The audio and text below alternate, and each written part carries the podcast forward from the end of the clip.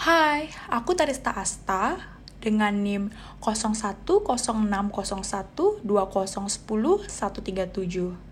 Nah, dari podcast yang saya dengar itu sama persis dengan family bisnis saya yang lebih mementingkan kebersamaan atau waktu untuk keluarga. Karena bagi keluarga saya, komunikasi antar keluarga itu sangat penting. Mulai dari makan malam bareng, pergi setiap weekend, refreshing bersama, Nah, dari situ muncul sikap kebersamaan yang bisa saya terapkan di family bisnis saya nantinya. Karena hal yang membuat bisnis keluarga bisa bertahan adalah persatuan dalam keluarga yang mengutamakan komunikasi yang efektif.